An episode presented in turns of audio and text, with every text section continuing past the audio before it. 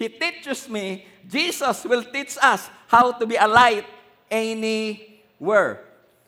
Ibig sabihin niya, nasa workplace ka man, nasa school ka man, nasa business, nasa church, nasa bahay, umaring mapapunta ka sa palengke, nasa bakasyunan ka. Ang message na to ay para sa inyo. Wala akong exempted dito. Bagamat ang message na to, isisiruin natin doon sa mga nasa trabaho, doon sa mga nag-aaral, doon sa mga may business, pero may apply ho natin ito sa lahat. Kaya ang topic ho natin, He teaches me to be light anywhere I am. Now, here's the question. Why be a light anywhere you are? Why be a light anywhere you are?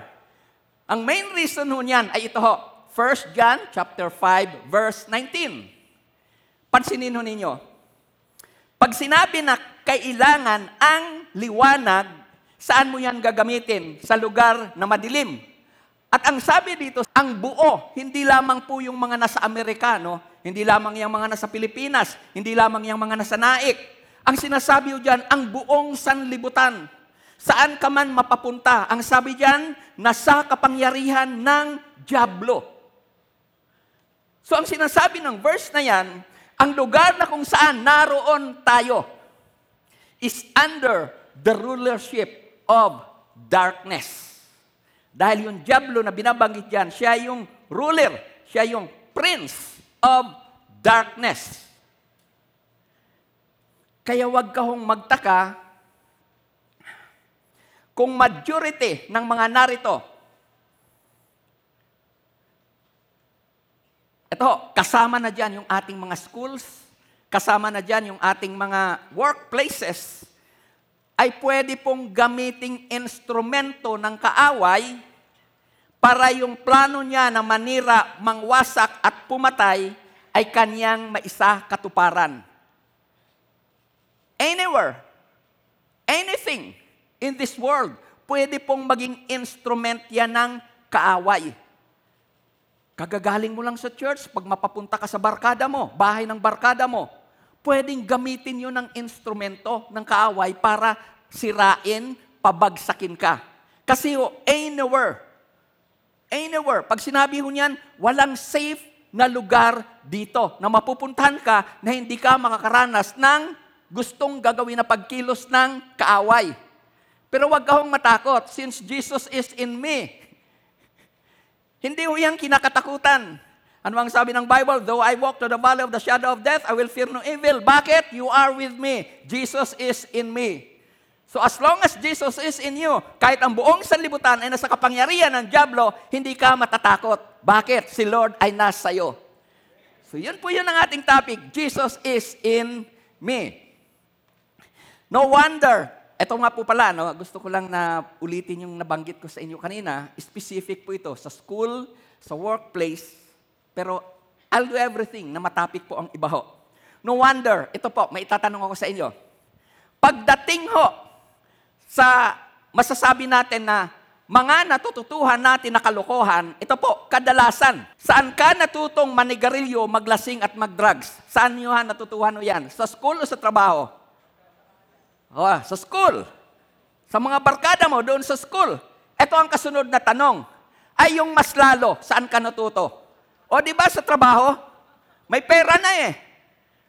O nakuha niyo yung ibig kong sabihin. Ito, saan ka natuto manood ng pornography? Sa school o sa trabaho? Sa school.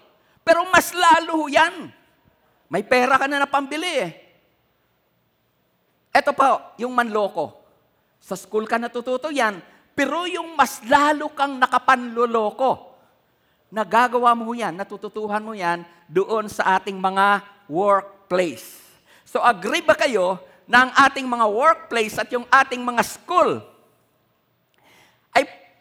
number 1 na agent, isa sa mga agent ng kaaway para ho maisakatuparan ang kaniyang plano. Agree ho ba kayo doon? Kaya po sa school natin unang natutuhan yung binanggit ko kanina ng mga kalokohan.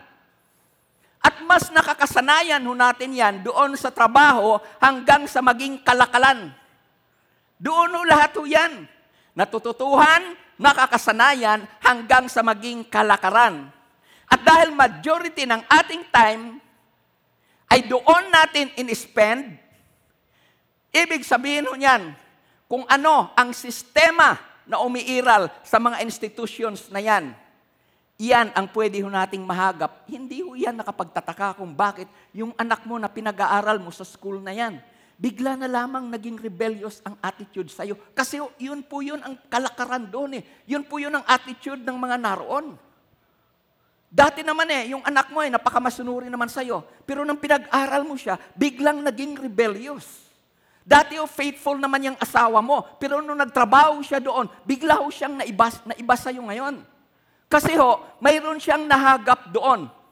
Na ang sabi ko sa inyo kanina, ang mga yon, ang mga institutions na yon, ay pwedeng gamitin ng kaaway para maisakatuparan niya ang kaniyang plano na manira, magwasak, at pumatay. At dahil alam ito ni Lord, na hanggat hindi siya gagawa ng paraan, ang tao ay manatili sa kadiliman. So para hindi patuloy na masira yung buhay ng tao na kanyang nilikha, ano ang kanyang ginawa? Ipinadala niya ang kanyang kaisa-isa at bugtong na anak. At yung bugtong na anak ni Jesus ay nagsabi ng ganito. Sa John chapter 8 verse 12. Ito ang sabi ng kanyang ipinadala doon sa darkened world. Ang sabi, Jesus spoke to them again. This is Jesus speaking, the Son of God. And we know, as the Son of God, He is both Lord and both God. So dyan, ang kasunod doon, then Jesus spoke to them again saying, I, it's Jesus Himself speaking, the God Himself, the Lord Himself. I am the light of the world. And he who follows me shall not walk in darkness, but have the light of life. Yan po yun ang ating series. Jesus is in me. He teaches me to become salt and light. Okay. At ito po ang sabi ni Jesus nung siya ay nabubuhay. John chapter 9 verse 5. Tandaan ho natin yon.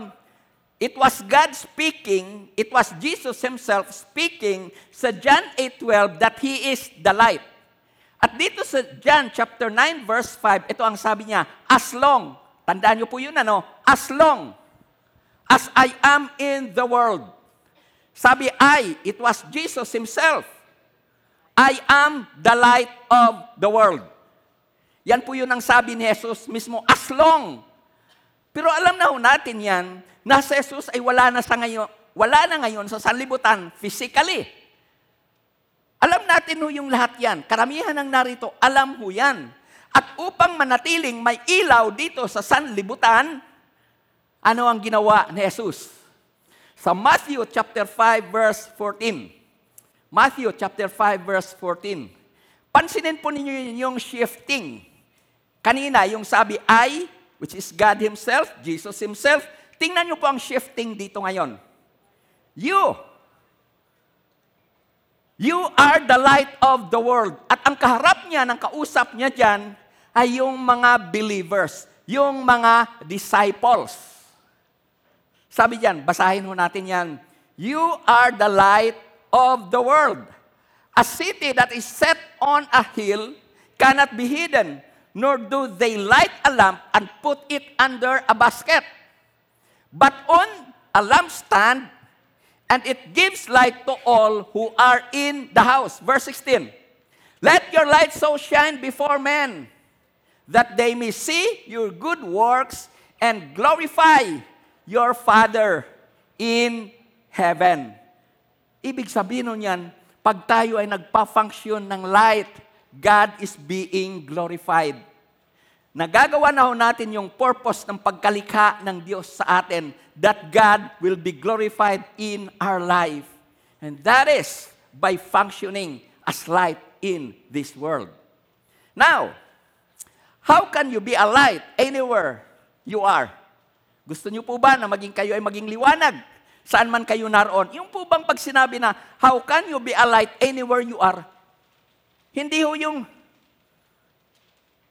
magiging kakatisuran ka Yun po yun ang ibig sabihin ng, how can you be a light anywhere you are? Yun yun ang sabi ko sa inyo kanina, na pag naroon ka, tuwang-tuwa ho sila. Hindi ho yung, ay, nandiyan naman si Mango, ngutang, taga dyan yan sa church na yan.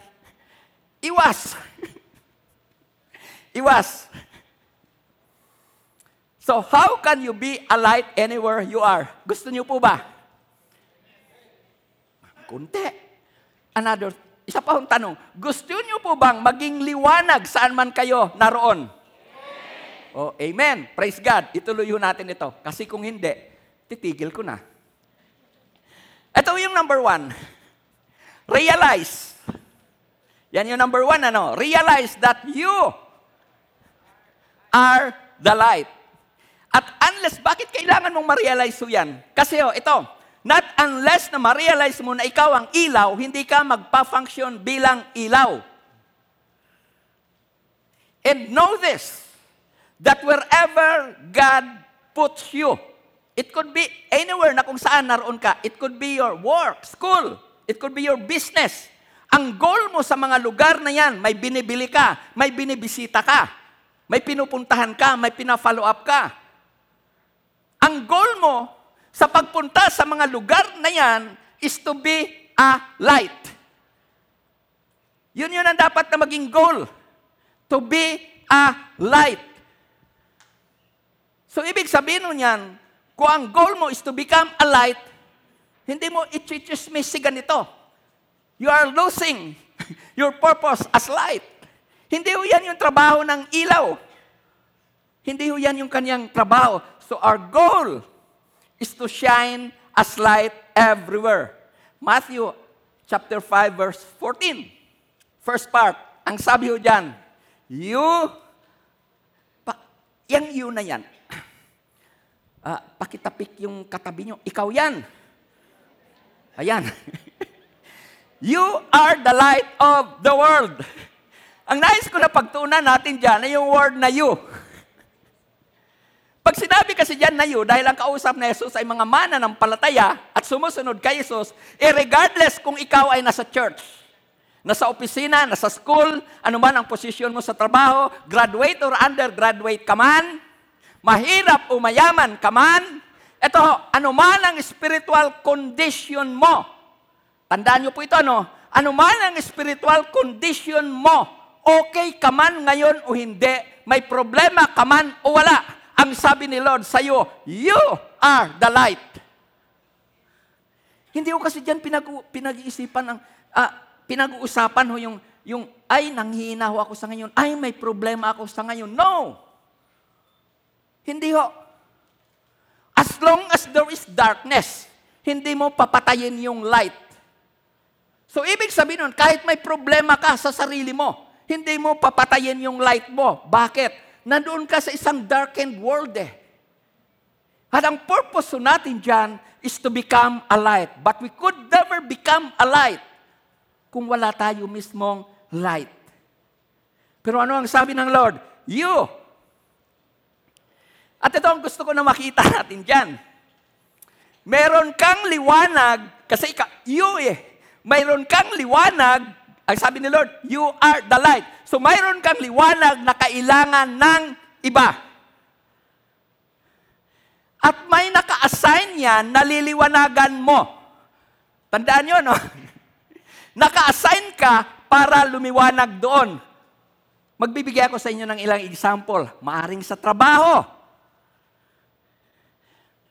Lugar na laging mayroong tinatawag na under the table para madagdagan yung kita. Lugar na kung saan ang dami pong mga tinatawag na illicit affairs dyan. Yan yun ang makikita natin sa trabaho. At ito pa ho, marami ho dyan ang sisip-sip at maninira para lamang umangat. Marami ho dyan. Alam niyo ho, habang piniprepare ko ito, bigla ho na nariwa sa akin ang isa kong karanasan dati nang ako ay magtrabaho sa labas. Kasi by profession, civil engineer po ako. Nakapasok po ako sa isang steel mill corporation. Kinuha kami ng aming boss ng isang tirahan. At ang nakasama ko doon ay mga department heads. Pero ako, under ako sa kanila. Alam nyo naman, pag kayo ay nasa opisina, hindi pwede na mawawala ho yan dyan yung mga green jokes, inuman, kadalasan, pag hindi mga mananampalataya, normal ho yan eh. Niyayaya ho nila ako. Alam nila na hindi ako uminom. They know that I am a Christian. Pero niyaya pa rin ho nila ako na uminom. Pero hindi ko ginawa yun. Tandaan po niyo ito, Pag hindi kayo matuto magpahindi sa una, mahirapan na kayo magpahindi sa pangalawa. Tandaan niyo po ito. Pag sa una, bumagsak ka dyan, inaalok ka ng ganito o ng ganyan, at hindi ka makapagpahindi, mahirapan ka nang magpahindi sa pangalawa. So nagpahindi ho ako. Inom ho sila dyan, ang ingay ho nila, tulog ho ako. At isang gabi, habang sila ay nag-inuman, akala ho nila, tulog ako. Alam niyo kung ano ang sabi nila? Mga department heads, itinuro ho ako. Ang tao na to, hindi ito tatagal sa opisina na ito. Yun ho yung narinig ko. Hindi raw ako tatagal doon sa opisina na yun kasi hindi ko ginagawa yung kanilang ginagawa. Pero alam niyo ho kung paano kumikilos ang Lord? Hindi naman sila ang nagdala sa akin doon eh. Dumating ho yung panahon, mahaba na ho kasing kwento. Mayroon silang ginawa na hindi maganda. Yung position ho nila, department heads ho yun, ibinigay ng management sa akin. Kaya 2 department ang hinawakan ko habang ako ay nagtatrabaho doon. At hindi lang, yung engineer doon na humahawak ng construction department na siya dapat ang gagawa ng rolling steel mill, inassign ho yun sa akin. Bakit ho nangyayari ho yung mga ganun ho? Pag tayo po ay lumalakad sa liwanag ho, hindi ho pwede na iangat ka ng Panginoon. Tandaan ho natin yun Ang workplace ho natin is the best place. Yung school ho natin, yun ho yung best place para magkaroon ng kwento ang buhay mo bilang Kristiyano. At gumagawa ka ng kwento. Ginagawa ng Diyos na kwento ang buhay mo na patotoo kung we will walk as light wherever God is bringing us. Ano pa ho? Sa school, it could be your assignment. Sino dito ang mga estudyante?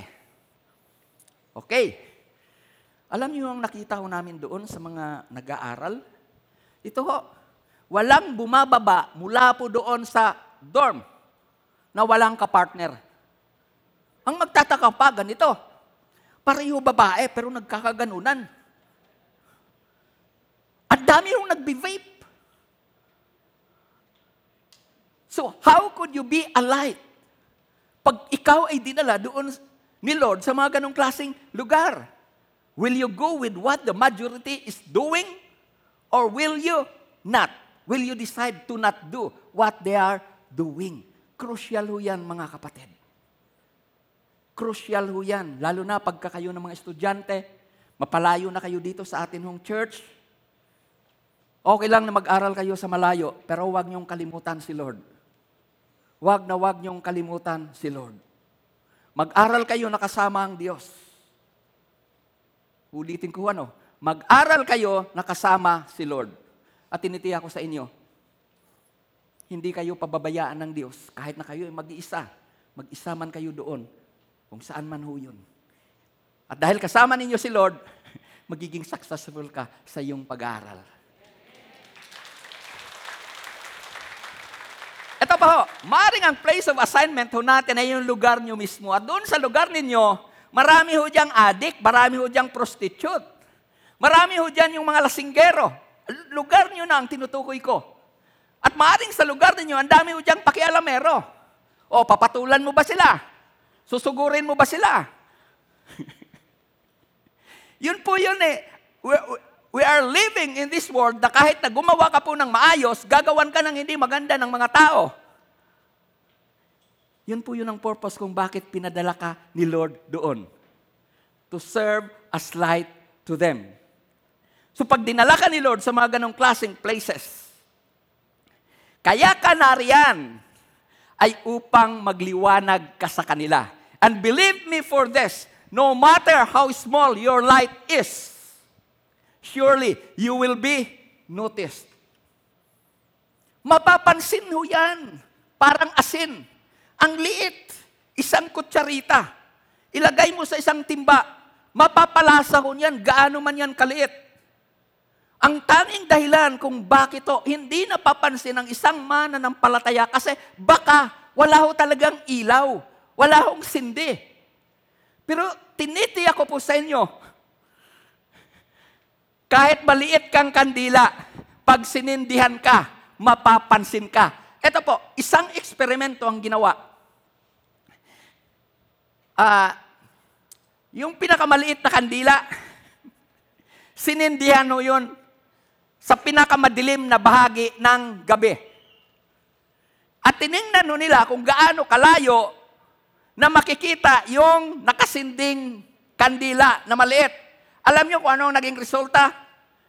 Sabi ng gumawa ng eksperimento, 1.6 miles. 2.6 kilometers. Ibig sabihin nun yan, kung ang lugar na to, ilagay mo siya doon sa taas, unobstructed, makikita mo siya doon sa stadium. Madilim ang tinutukoy ko. Pinakamadilim na bahagi ng gabi. Ang layo nun. Nasa stadium ka, ang tinutukoy ko lang, maganda ang paningin mo, makikita mo daw yun. Kaya ko sinasabi sa inyo, no matter how small your light is, tiyak, makikita ho yan, basta may sindi. Yun yung importante. Basta may sindi. Ito pa ho. Sabi ko sa inyo, mayroon ng assignment ho yung light eh. May place of assignment. At maaring ang place of assignment ng ilan sa inyo ay ito ho. Maaring doon ho kayo dadalhin ni Lord sa mga ganitong lugar ho. Kung minsan nga ayaw mo eh. Kasi ho, imagine mo ba naman bagong graduate ka, tapos doon ka pa-applyin ni Lord, doon ka matatanggap sa isang negosyo, sa isang business na pabagsak na? No, that's happening. Gusto mo makapagtrabaho sa isang maayos na opisina. Kaso lang, minsan doon ka dinadala ni Lord sa hindi maayos ang pamamalakad na opisina. Doon ka dinadala ni Lord. Mag-aaral ka, gusto mo magandang school. Pero kung minsan doon ka dadalhin ni Lord sa school na hindi magandang record. Marami ang kick out. Marami ang bumabagsak. Marami ang fraternities. Marami ang nabubuntis. Minsan doon ka dinadala ni Lord Na kung ikaw mismo, kung ikaw lang ayaw mo. Ito pa ho, minsan, dadalhin ka ni Lord sa isang ministry na ikaw mismo ay nakikita mo na hindi okay. In short, mayroong dapat na ayusin. So minsan, mayroon na tayong tendency na pagka mapapunta tayo sa mga ganong klaseng lugar, hindi na ako tutuloy or if not, titigil na ako, magre-resign na ako. Brethren, kung naroon kayo sa ganong klaseng sitwasyon, bago mo ituloy ang plano mo na tumigil sa mga ganong klaseng pinagdalhan sa iyo ng Panginoon, pag-isipan mo muna ito. Hindi kaya ang reason, kaya ka pinadala ni Lord dyan, ay dahil nais ni Lord na ikaw ang tumulong para maging maayos ang sitwasyon nila? Hindi ho kaya. Kaya baka ka pinadala ni Lord. Kasi ho, ikaw yung in-equip niya. Ikaw yung sinindihan niya upang sa lugar na yon ay magkaroon ng liwanag. Ang dahilan nun niya na ito, light can bring hope to a hopeless situation. Nung nasa construction pa ako, mayroon kaming na-meet na isang principal. Principal ng isang school sa GMA Cavite. So in short, tinawag yung group namin na gumawa ng additional building nila. Pero ito po yun ang kwento. Naging burden nung principal at saka nung anak niya na napakarami ng mga estudyante doon sa kanilang kapaligiran na kinikick out, nadadrop out sa ibang mga school, mga kilalang school. So na-burden sila doon. Sabi nila, dahil walang tumatanggap sa mga tao na to, sa mga estudyante na to, tanggapin ho natin sila. Alam niyo kung ano ang kanila hong ginawa dahil mga Kristiyano ito? Pinagsikapan ho nila, pinagpray ho nila, pinagsikapan ho nila na matuto, maturuan ng mabuting asal ang mga tao na to. I mean, yung mga estudyante na kanilang tinanggap. Alam niyo ho, years passed by.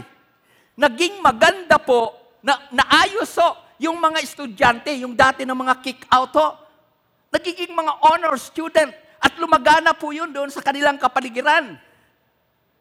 Yun po yun yung time na nangangailangan na sila ng additional building. Kaya ho nila kami tinawag. Bakit ho? Bakit nangyari yun? Mula sa mga kick-out, mula sa mga drop-out, naging mga workers ng mga Christian churches, yung iba sa mga roon. It is because there was someone na tumayo bilang light, hindi ho nila pinahindian. Yung challenge to stand as light in their school. Hindi ho nila inayawan. Hindi sila tumanggi. Inaccept ho nila ho yung challenge na may magagawa ako. And that's reality. May magagawa ka sa kung saan man pinadadala ka ng Panginoon. May maitutulong ka doon. Equip ka para doon. Ang number one, I can do all things through Christ because Jesus is in me. He will be the one to give me the wisdom. He will be the one to give me the understanding. He will be the one to give me the strength to do the things that He wants me to do anywhere, all the time, for His honor and for His glory. Brethren, napakaraming tao na ho talaga sa ngayon, yung mga matatawag ho natin na nasa hopeless situation. And you can bring hope to them only if you will stand as light to them. Only if you will stand as light to them. Bakit ho? Kung mananampalataya ka, your life in Christ, our life in Christ should bring hope to the hopeless. Yan ang ginawa ni Lord sa atin. Ang buhay natin dati, wala namang kasigla-sigla, wala namang kalatoy-latoy, pero niliwanagan ho tayo ng Panginoon. And because God says you are the light, God could use you to give hope to those who are in hopeless situation. At magagawa ho natin yan. Tinitiyak ko, magagawa ho natin yan pag sinimulan mong gawin ang mga to. Simulan mo ngayon na magbigay ng encouragement sa kanila. Hindi ho yung parang, halimbawa ho, kunting hirap lang sa pag-aaral, halika, daanin natin sa inom yan. No, hindi ho yung ganon. Give them encouragement. Pag isa kang mananampalataya, ako din, hirap din ako. Sa school din ho namin, meron ng mga tinatawag na, ano ho bang tawag doon sa school na? Favoritism. Sa school namin, may favoritism. Pero tingnan mo ngayon, nasa top 10 ka ng school, ng board nyo. O, tingnan nyo yun. Kailangan na magbigay ho tayo ng encouragement sa iba ho. Ito ho, pag ikaw ay nasa trabaho, magiging grateful ka. Lord, salamat. May tinatanggap po ako. Ang dami ho dyan, gustong magtrabaho pero walang trabaho. Hindi kumikita. Hindi ho yung, ano ba naman ho yung boss ko? Ba't ganito lang ang binibigay sa akin? No, we should be grateful. Yun po yun ang napakaganda na marinig ko sa atin bilang mga mananampalataya. At ito, titiyakin ko ito sa inyo. Napakalaki po ng porsyento na pagka mareklamo ka sa labas, tiyak. Let me use the word. Majority ay maaaring magiging mareklamo ka rin dito sa loob ng church. Baka ha, hindi ko naman sinasabi. Baka. Kasi ho, yung atin pong private life always reflects our public life, public ministry. Ganun ho lagi ho yan eh. Hindi ho pwede na okay ka dito, tapos sa labas ay hindi ka okay. No, pareho ho yan. Hindi rin ho pwede na okay ka sa labas, pagdating dito ay hindi ka okay. Hindi naman, wala naman hong tinatawag na double, ano yan? Dobling mukha na Kristiyano. Doble karaban tawag doon. Huwag kang pumayag na maging doble kara ang Kristiyano. Kristiyano dito, hindi doon. Walang ganun sa Bible. Walang ganun sa Bible. Ito pa, pag nasa labas ka, nasa trabaho ka, maging promotor ka nung tinatawag natin na respect and submission sa mga authority.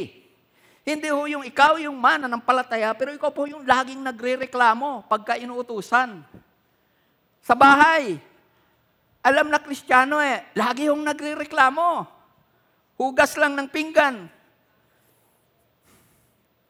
Magre-reklamo na. So, promote submission sa mga nasa authority. At ito pa, stop complaining and blaming others. Pag ginawa ho natin yan, you could become a light. You will become a light. Saan ka man? Pagdadalhan. Dadalhin, ng Panginoon. Okay, yung pangalawa ho. Pangalawa, how can you be a light anywhere you are? Yung pangalawa, ay ito ho. Don't let the world obstruct your light.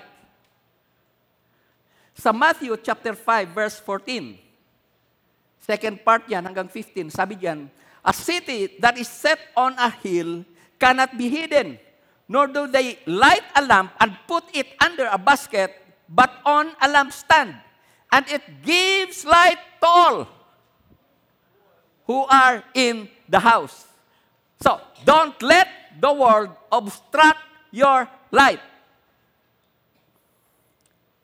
Diyan po, sinabi na, don't let your light be extinguished. Don't let the world obstruct your light. So, ikaw mismo, naman ng palataya, yung you na binabanggit kanina, the you, don't let your light be extinguished in your life. At mangyayari lamang ho yan. Alam nyo, pwede ho Mangyayari lamang yan if we will decide na maging faithful tayo kay Lord. Alam nyo po ba na ang faithfulness is a decision? It's a decision, brethren. Hindi ho yan naging faithful ka ng biglaan. You know, you decided for it. You asked help from God to do it. Hinihiling ho yan sa Panginoon.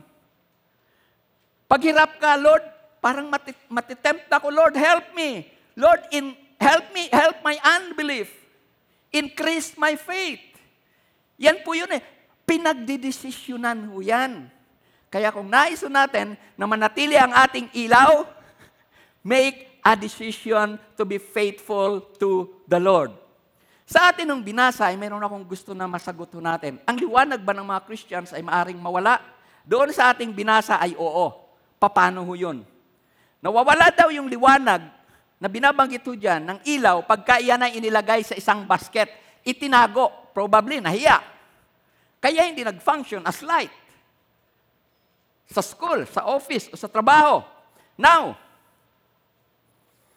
punta ho tayo doon sa pinaka-idea kung paano ho talaga nawawala ang liwanag ng isang mananampalataya.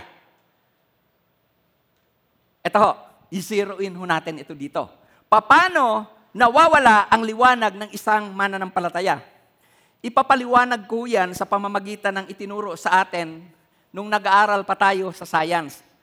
Alam ko, kung nakapag-aral kayo ng elementary, tiyak ko na ituro po ito sa inyo, kung umabot kayo ng high school, lalo na pagka kayo ay umabot ng college. Ito, sa science natin na itinuro sa atin na yung araw at ang buwan, tawag natin doon, they are natural light. Pag sinabi na natural light, it has a light of its own. Mayroon ho yan. Now, mayroon pa tayong makikita na lumiliwanag o tumatanglaw sa sanlibutan. Yun naman yun, yung buwan o yung moon. At alam mo natin from science that moon is a dark thing. It has no light at all. Yan po yun. How come, ito ngayon ang tanong, how come that we can see the moon shining? How come that the moon, we can see it shining? Ay wala ho palang liwanag ho yun eh, in the natural. Ito po, the moon, tandaan nyo po ito, no? Only, yung word na only. The moon only gets its light from the sun. Ibig sabihin niyan, pag walang sun, pag walang liwanag o yung sun, wala ring liwanag ang buwan. So dependent siya doon. Dahil ang kanyang ilaw ay reflected light ng sun. Pero alam niyo po ba na may time na nawawalan niya ng liwanag? At hindi ho yan kasi nawala ng liwanag yung sun na pinanggagalingan ng kanyang light. Tanong, kailan nangyayari na nawawala ang liwanag ng buwan?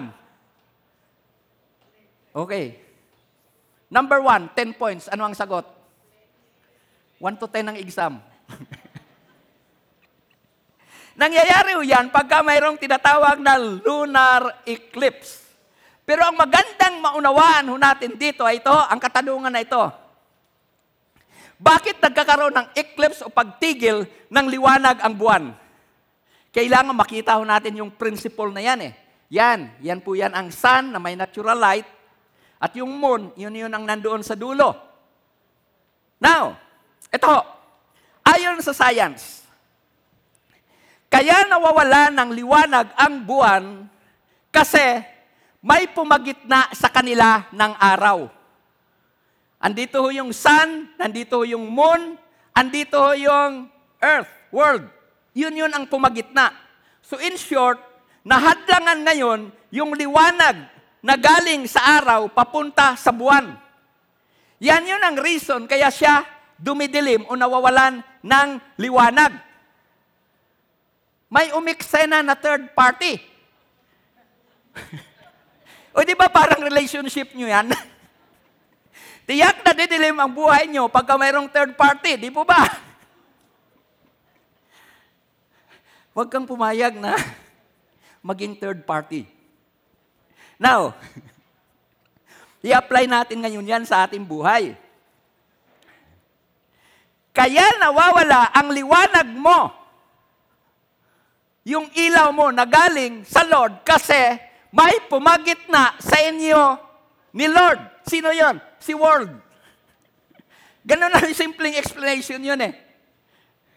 Wala ho tayong natural na ilaw. Kaya ho tayo naging ilaw kasi ang ilaw ho natin, galing ho yan sa atin pong pakikipag-isa, pakikipag-ugnayan kay Lord.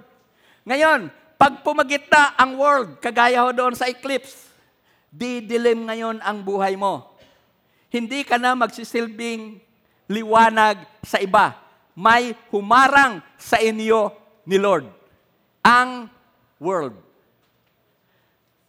Sa Matthew chapter 13, verse 22, and the cares of this world and the deceitfulness of riches choke the word, and he has become unfruitful. Ang word ho dyan ay ito, the cares of this world and the deceitfulness of riches will make you unfruitful. Hindi ka ho talaga ho magiging kapaki-pakinabang, magiging unfruitful ka kung saan ka ipapadala. Kasi ho, instead na dapat ay lumiliwanag ka doon dahil nawala na ho yung liwanag mo, hindi ka ho nagpa-function, hindi na ho napapakinabangan ang buhay natin as light.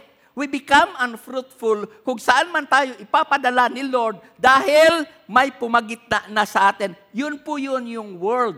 Tawag natin doon, cares of this world and the deceitfulness of riches. Ngayon, apply ho natin yan sa trabaho, sa school, o sa business.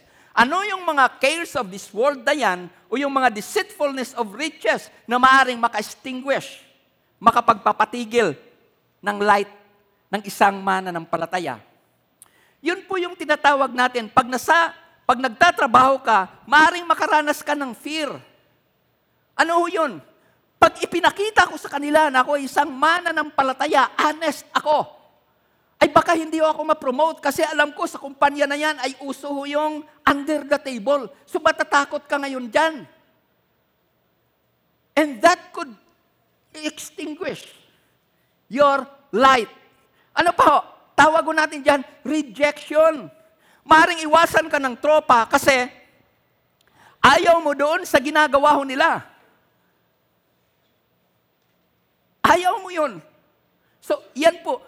Mayroon kang pangamba na baka i-reject ka nila. Those are cares. Yun po yung mga pangamba. At ito pa ho, tawag natin dyan ay busyness. Nasa trabaho na lang lagi. Nakakaligtaan na ay Sunday na pala. Para sa kanya, Sunday, Monday, Tuesday, Wednesday, Thursday, Friday, Saturday, Sunday, Monday, Tuesday, Wednesday, Thursday, Friday, Saturday, Sunday. Oras ng trabaho. Nawala na si Lord doon sa oras na dati ay inilalaan naman niya para kay Lord. Actually nga ho, ang ilan sa inyo dito, hindi lamang Sunday ang ibinibigay kay Lord noon eh. Alam ninyo na mayroong Bible study. Alam ninyo na mayroon tayong tinatawag na intercession. Alam ninyo na mayroon tayong mga small group and you have time for them before. What happened now? Pag ang reason ninyo ay dahil sa trabaho. Brethren, hindi yung masama ang trabaho ninyo. Actually, our God is a working God. Nagtrabaho siya Monday? Ilan ho? Ilang beses ho siya na nagtatrabaho sa Bible ho? Isang beses lang ho siya nagpapahinga. So, ang ibig sabihin, our God is a working God. Pero yung time na dapat na ipahinga niya, ginawa ho niya yun. Hindi niya yun kinalimutan. Hindi niya yun ipinagpalit sa trabaho. So, ang trabaho ninyo, blessing ho yan ng Diyos. Hindi ho yan curse. Kaya nagiging curse ho yan kasi ho, hindi ka nagdidesisyon na anuman ang mangyari sa buhay ko, hindi ko kakalimutan si Lord. Work with God. Work with God. And God will remind you, it's time to worship Him. It's Sunday time. It's prayer. It's time of intercession. Ang binabanggit ko dito, may time ka. Yun po yun ang binabanggit ko . Hindi ko po sinasabi sa inyo na umabsent ka kasi may intercession. Umabsent ka dahil may Bible study. Ang point ko lang, yun na ang kumakain ng time mo, na nawala na talaga ang time mo para kay Lord. Yun po yun ang tinutukoy ko dyan sa ating tinitingnan. Kapatid, huwag kang pumayag na ma-eclipse o mapadilim ng mundo ang buhay mo. Huwag kang pumayag doon. Bakit ho? Because your light can give life to someone in darkness. At pag wala ka doon, sino ang kanilang titingnan? Kapwa unbelievers, mas lalo silang mapapahamak doon. So you have an assignment.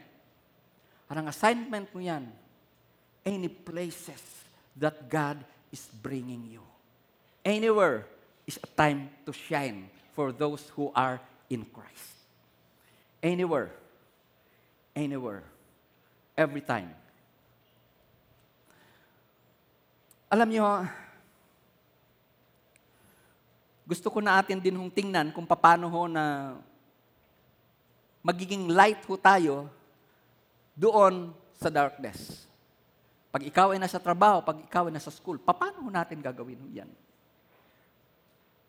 Yun bang hindi ka papayag na yung ilaw mo ay mawala? Tiyak ko na mananatili ka na ilaw doon sa lugar na kung saan naroon ka. Kung, ito ho, hindi mo pagbibigyan ang maling kahilingan ng boss mo. Mag-payroll padding ka, mag-under the table ka, pag hindi mo yun pagbigyan ho. Kung minsan, let me tell you, it might cost your work. It might cost your work. Alam niyo po, si Jesus, bakit siya hindi nagustuhan ng mga religious leaders? Hindi siya nakiayon doon sa kanilang mga ginagawa. The same way as unto us.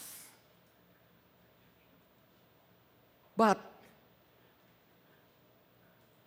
still, God wants us to function as light there. Ito pa ho, pag hindi mo na ho ginagawa ho yung natural na kalakaran, doon lamang ho tayo magpa-function as light. Yung para ka ma-promote, magbabayad ka, para ka ma-promote, pagbibigyan mo ang gusto ng boss mo, no. You will never function as light there. And mark this word, pag pinagbigyan mo yan ng isang beses, wala kang assurance na hindi yan mauulit.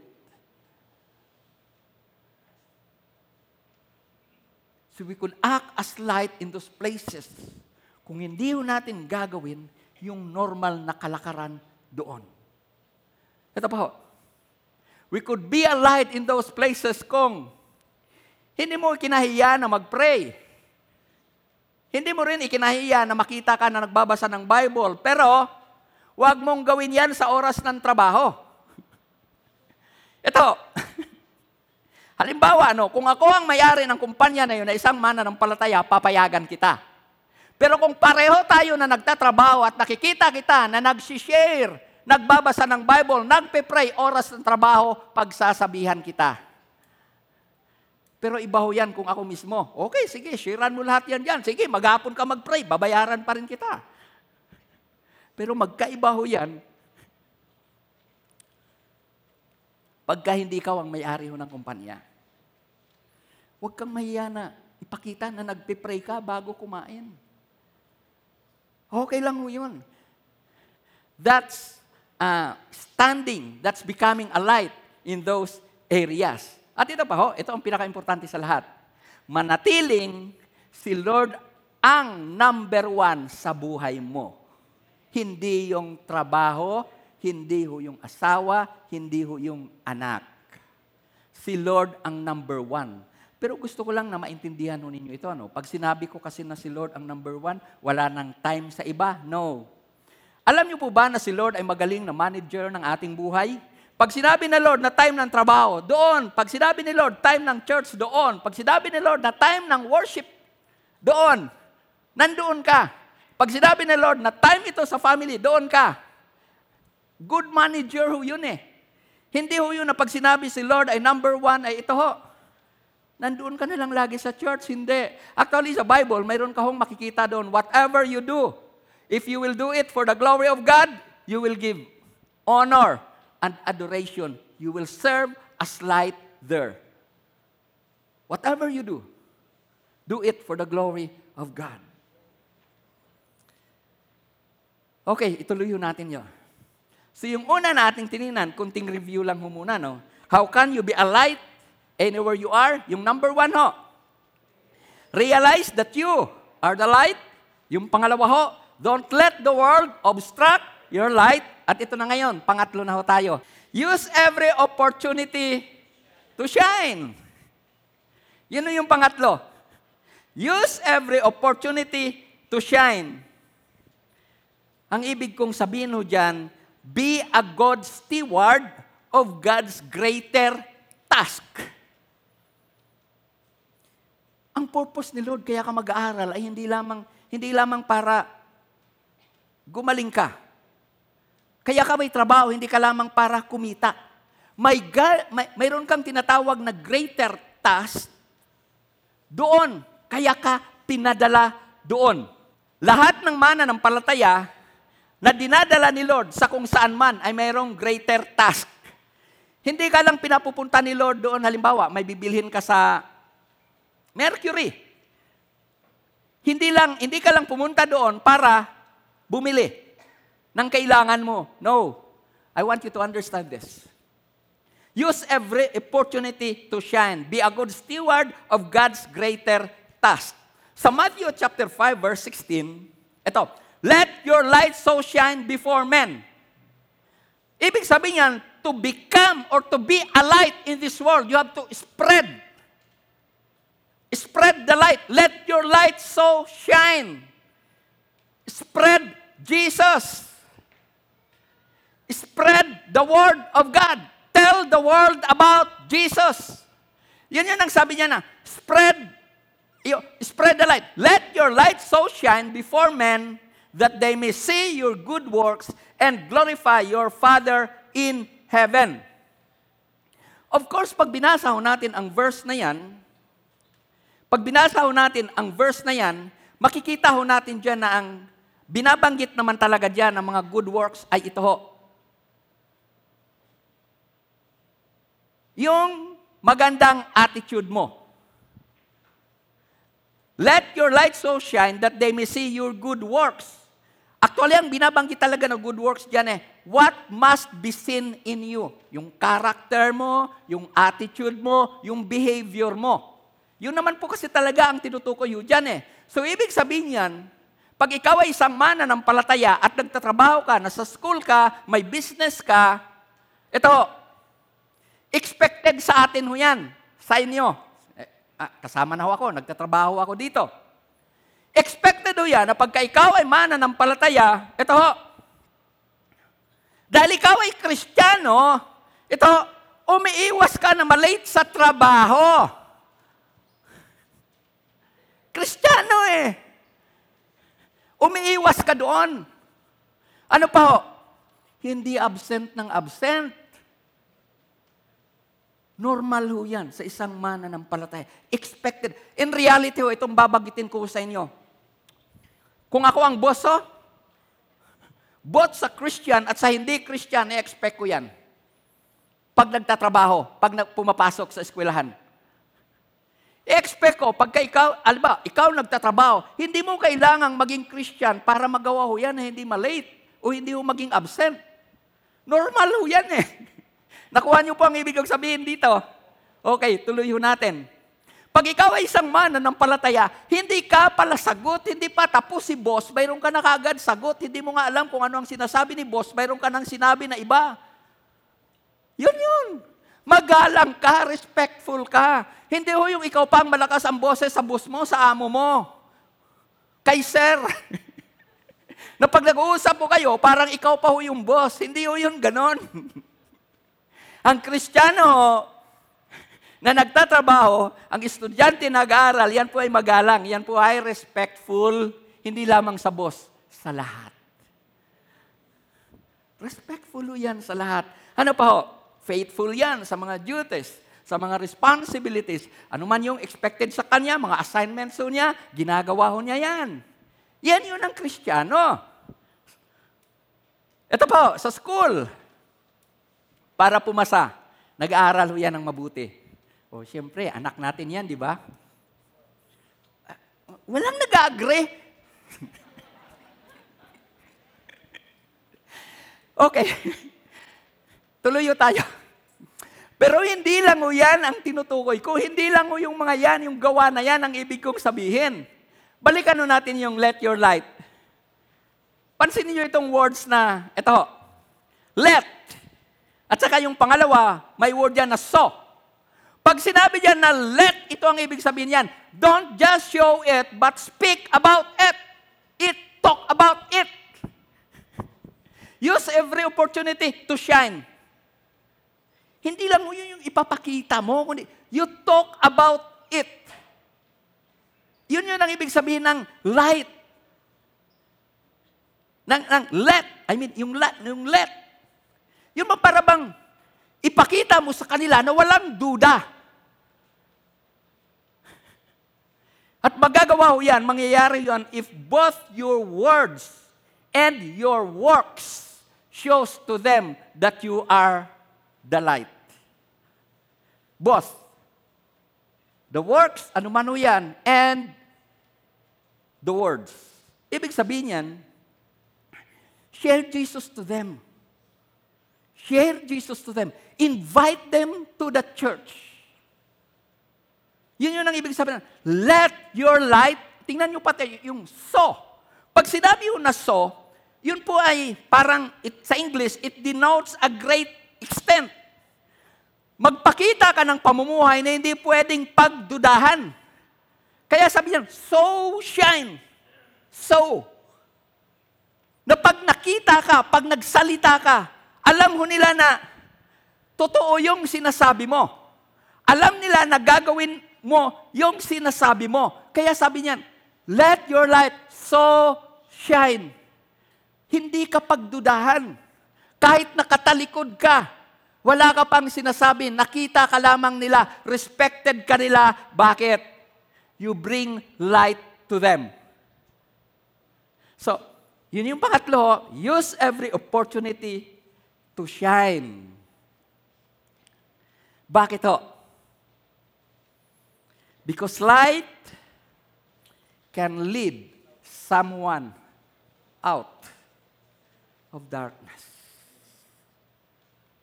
You could lead someone out of darkness. Pag sinabi ho dyan na light can lead someone out of darkness, huwag kang Kristiyanong may bibig, pero tikom ang bibig sa pananampalataya at sa kanyang pag-asa. Yun ang ibig kong sabihin na yun yung ibig ko sa, use every opportunity to shine.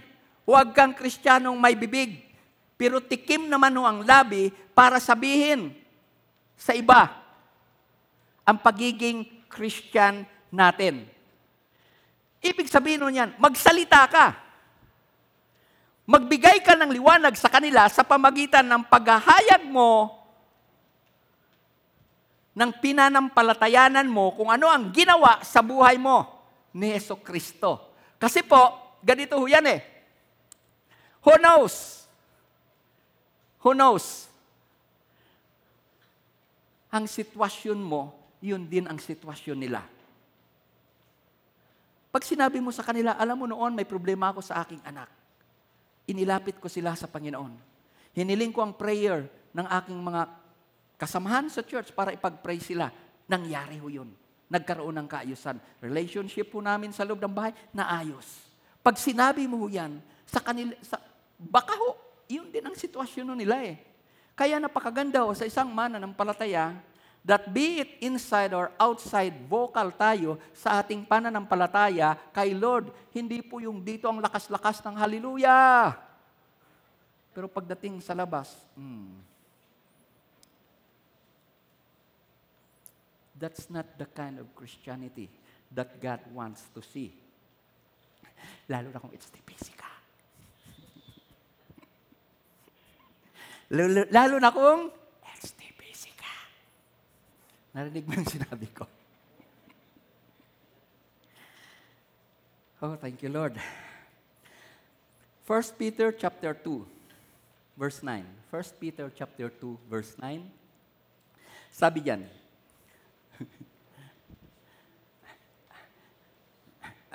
kalabitin mo yung katabi mo. Pinili ka. O, ayan. Pinili ka. Okay. Pinili kayo ng Diyos upang maging Kanya. Oh. Kaya ka pala pinili ng Diyos. Hindi ho yan para, hindi para sa boyfriend mo, hindi para sa boss mo, na kung ano ang gusto niya, yun ang gagawin mo. Pag sinabi ng boss mo na huwag kang magtrabaho pag Linggo, ay gagawin mo. Hindi ho yun. Sabi diyan, pinili kayo ng Diyos upang maging Kanya. Oh, ito na ngayon. At maghayag ng kahangahangang gawa niya. Kung si Lord ho pala ay mayroong ginawa sa ating mga buhay, hindi lang yan para sarilinin no natin. Ang gusto ni Lord, pag nagpakita siya ng kanyang kabutihan sa buhay mo, alam yan ng buong mundo. Alam yan ng ka-office mate mo. Na-promote ka, pinalakpakan ka. No, kaya ako na-promote kasi sa kabutihan ng Diyos sa akin. Yun ang kailangan na marinig ko nila. Hindi ho yung pag na-promote ka, ang marinig na, ang galing kasi niyan eh. No, baliktarin mo yun. Kaya ako gumaling kasi tinulungan ako ng Diyos. Yun bang, anuman ang accomplishment mo, reflected lagi ho yan kay Lord. I can do all things through Christ who strengthens me. Why you can do all things? Because it is through Christ. So reflect lagi ho yan doon. Alam nyo, pag marunong ka mag-reflect ng mga accomplishment mo sa Diyos, more ang ibibigay, more ang ipaparana sa iyo ng Diyos. Ang anak ko na ito, marunong magbigay ng papuri sa dapat papurihan. Hindi ho yung ang galing ho kasi niyan eh. No.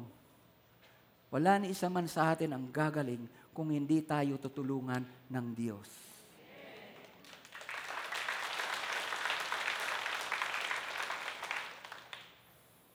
Ituloy natin yung 1 Peter chapter 2, verse 9. Siya rin ang tumawag sa inyo. Tingnan niyo ano?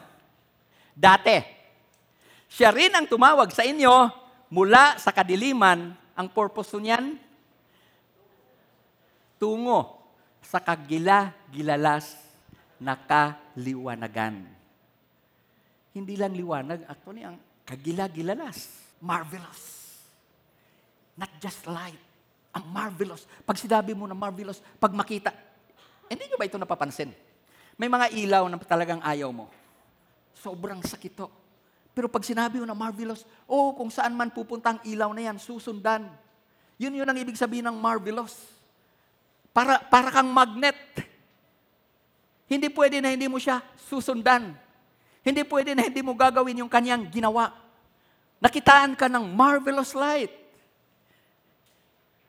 Si Lord ang may gawa niyan sa atin. Si Lord lahat yan. Balikan ho natin at basahin ho natin muli yung Matthew chapter 5 verse 14. Hanggang 16. And this time, let's read this from our heart. At yung word na you, palitan na ho natin yan. I am. Yun na ho ang ilagay ho ninyo dyan. Basahin ho natin yan. Okay, church, 1, 2, 3. I am the light of the world. A city that is set on a hill cannot be hidden, nor do they light a lamp and put it under a basket, but on a lampstand, and it gives light to all who are in the house. I will let my light so shine before men, that they may see my good works and glorify my Father in heaven. Ito po. Ang verse na yan ay nagsasabi sa atin na, you are the light. Hindi po yan you can be. Hindi ho yan ang makikita ho natin. Ang sabi ho, you are the light. At hindi po, you can be. Bakit ho?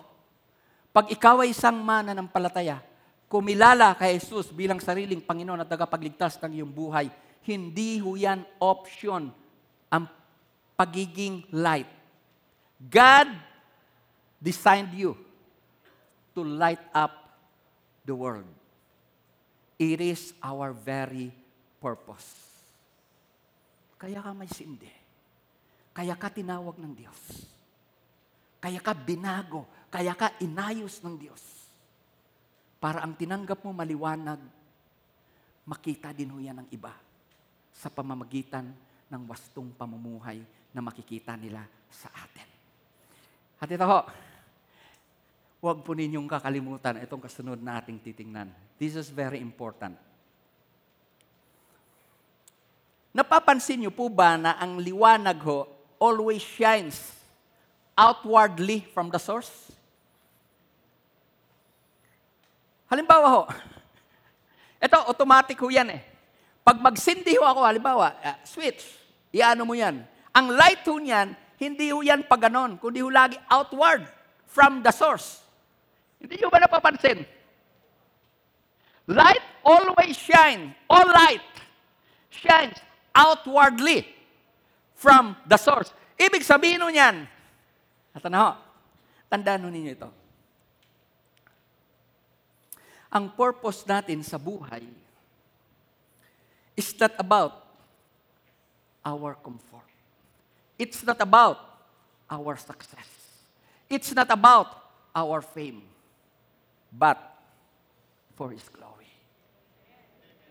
Your heavenly Father will be glorified when the people around you see your light shine in their lives. Brethren, wherever you are now,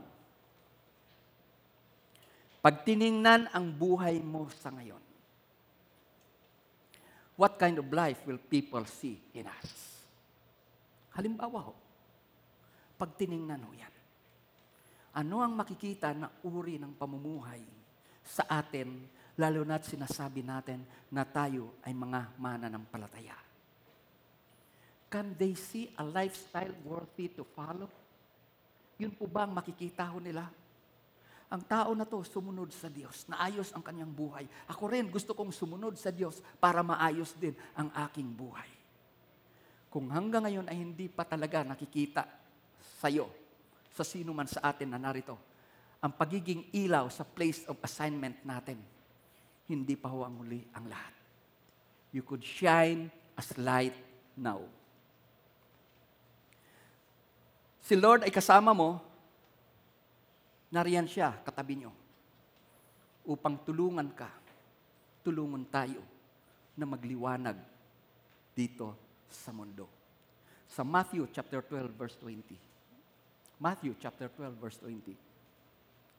Hindi niya puputulin yaong tambong na nakahapay, hindi rin niya papatayin ang umaandap na ilawan. Kung dati, hindi ho talaga tayo nag-function as light. Gusto ni Lord sa ngayon, magliwanag ka na. Ano ang sabi niya? Hindi rin niya papatayin ang umaandap na ilawan. Sa sino man na narito na gusto na magkaroon ng kaayusan sa buhay, si Lord po ay narito upang bigyan ng liwanag ang buhay mo kung yan man ay nasa kadiliman hanggang ngayon. Pero isang bagay ang narapat natin gawin.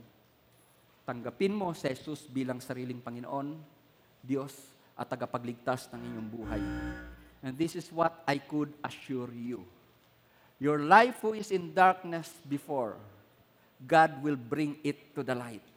Ano man ang hindi maganda sa buhay mo noon, sa paglapit mo kay Jesus, nariyan siya para ayusin, gabayan at tulungan ka upang ang buhay mo ay hindi na maging kagaya ng dati. Sundan mo ang maikling panalangin na ito, lalo na kung first-timer ka, at ariin mo ito bilang iyong personal na panalangin sa Panginoon. Sundan mo ang mga panalangin na ito. Ama, sa pangalan po ng iyong anak na si Jesus, narito po ako, Lord, tumutugon sa hamon ng Espiritu Santo. Nais ko po na maayos ang aking buhay. Mula sa isang pamumuhay na nasa kadiliman, mula sa isang pamumuhay na alipin ng kasalanan, gusto ko na palayain mo ako sa mga bagay na ito, Jesus. Sa oras na ito, binubuksan ko ang aking puso. Tinatanggap kita bilang sariling Panginoon at tagapagligtas ng aking buhay.